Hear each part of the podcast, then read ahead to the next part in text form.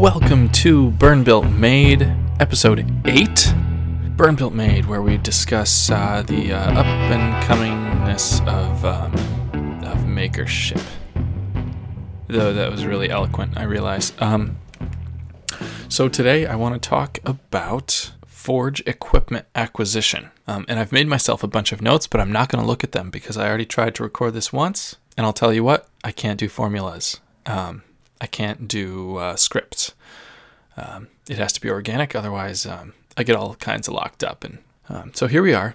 It's November. No, it's December. It's December second or third, uh, 2019, and I began collecting Forge equipment last January or this this past January, 11 months or so. And the first piece of equipment that I collected, I think I had been watching. I'm to back up a little bit here. I think I had been watching a lot of uh, Jimmy DiResta's stories and his friends' stories from um, his first or some of his first blacksmith classes that he held at his farmhouse, and that really got me interested in in the the art and the, the, the skill of using the forge um, to make tools.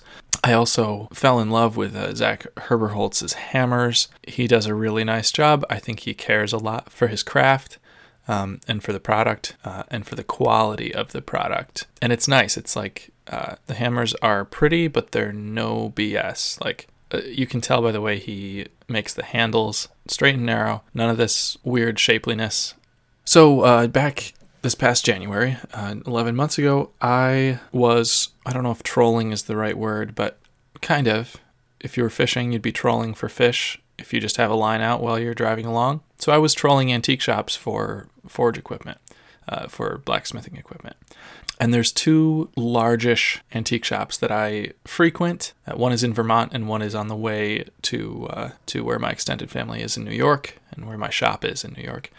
Um, so I stop by these places probably twice a month. And the one on the way to my shop, they had, I think, two or three anvils at one point.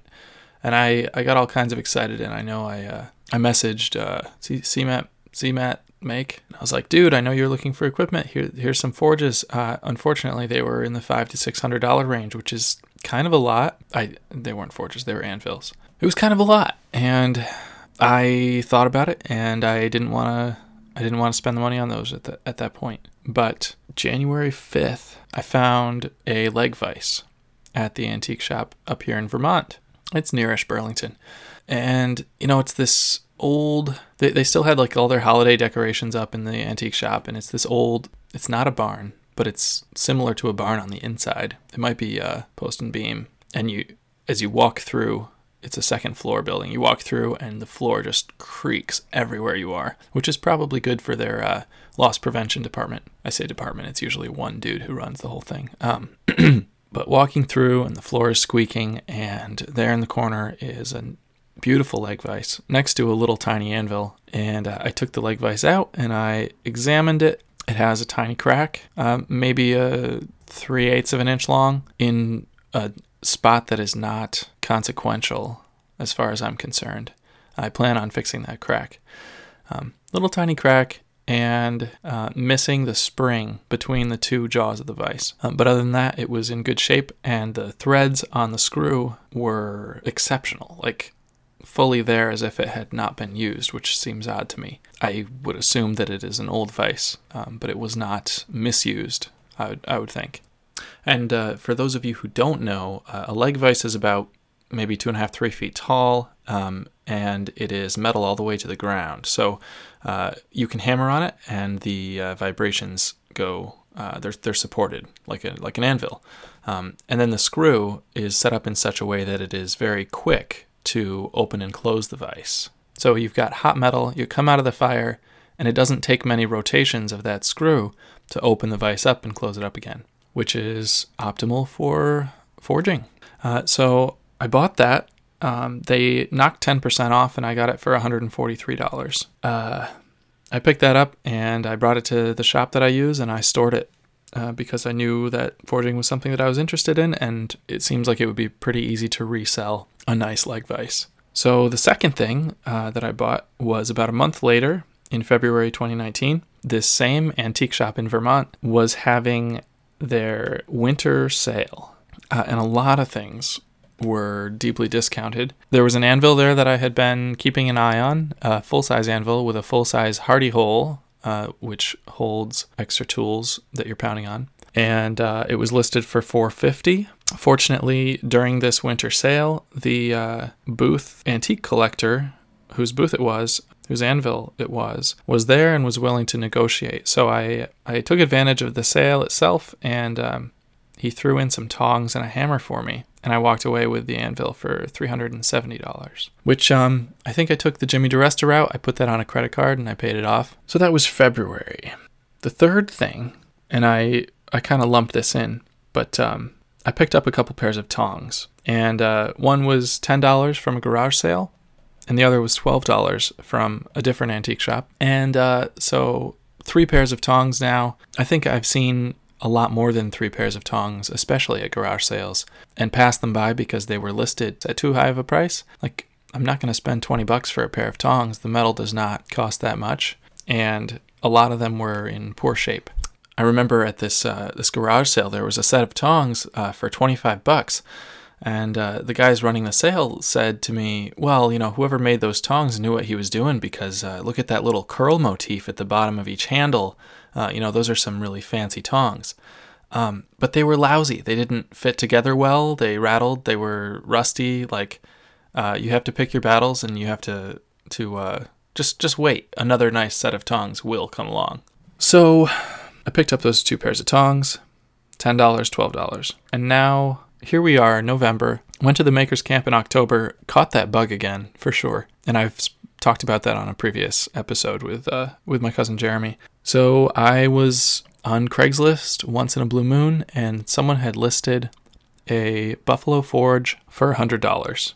And it included the hand crank blower that went with it. So I messaged the guy and drove up to uh, northern Vermont and took a look at this. And in the Craigslist photos, the blower was sitting in the pan of the forge. So I wasn't able to see the, the fire pot. And it turns out that it has no fire pot. It's just uh, the same thickness of metal across the entire pan of the forge. The entire surface uh, appears to be the same. And then in the center, there's the blower. So, one of the things that I am confused about still, and I need to do some more research, um, is that you can melt metal in a forge. But forges are made of metal and somehow survive. And I must conclude that um, the updraft, uh, the forced air updraft, is strong enough to keep things, to keep the forge intact. I realized that a lot of these fire pots in traditional coal forges are cast iron and very, very thick cast iron at that. Um, this Buffalo forge is not like that. It's thinner, and I have some concerns about how it works, how it stays intact while being used. However, I picked that up, tossed it on the roof of the 4Runner, which was easier said than done, and uh, drove back, dropped that off in New York uh, near the shop that I use. So all in, the leg vise was 143, the anvil was 371, tongs were 10, 12, and free, and uh, and the forge was $100. So all in, uh, I'm at $636. Now, Andrew Alexander at Blacksmith Tools on Instagram just listed a couple days ago a blacksmithing starter kit, and he had a blower on a stand an anvil on a stand, a coal forge, and maybe a hundred pounds of coal, along with a Brent Bailey hammer, and there must have been a pair of tongs in there. And he listed this for, I don't know, 1650. So by collecting the same kind of items over the course of a year, I saved about a thousand dollars, I can assume, uh, plus shipping, so maybe fifteen hundred dollars. However, however, I have yet to test the durability of the forge. But I'm hoping to do that over December holiday time if uh, if I can get Christmas presents under control. Yeah, so I think I'm gonna leave this here. It's a pretty uh, it's a pretty narrowed in episode, but really I just wanted to let people know starter kits are one option. Collecting equipment over time is another option. Making friends with people who have extra equipment may be another option. I know on Craigslist I've seen uh, folks who are getting out of blacksmithing, usually older guys who unfortunately aren't able to continue uh, selling their entire setup. So there's a lot of options out there, and this is just the way that I did it was collecting piece by piece. Um, but definitely antique shops, garage sales, Craigslist, maybe even Facebook Marketplace. And the guy that I got the forge from was a farrier, so maybe go talk to your local farrier. You know, find some horse barns, find out who they get their horseshoes through, and uh, just talk to the farrier and find out if if they have any extra equipment lying around that they just want to make a buck.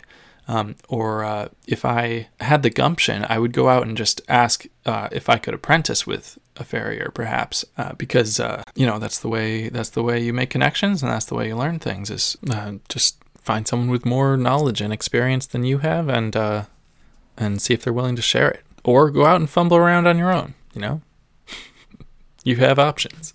yeah, I'm gonna wrap it up here and see if we can't cut this down to under 15 minutes. Thanks for listening to episode 8, and uh, I hope your Forge equipment acquisition goes smoothly.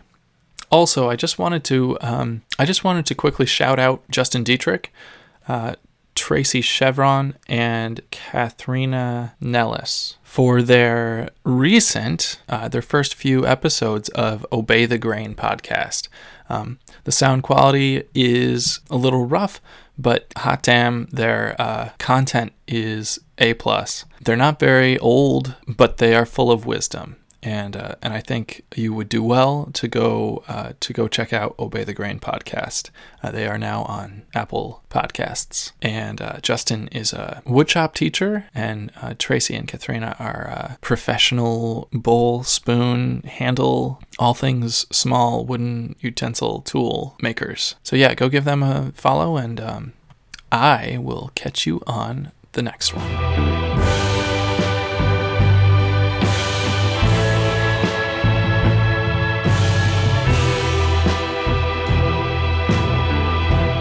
As you know by now, my bumper music can be found through ampletunes.com. It's a project of uh, Zach Herberholtz, CH Fabrications.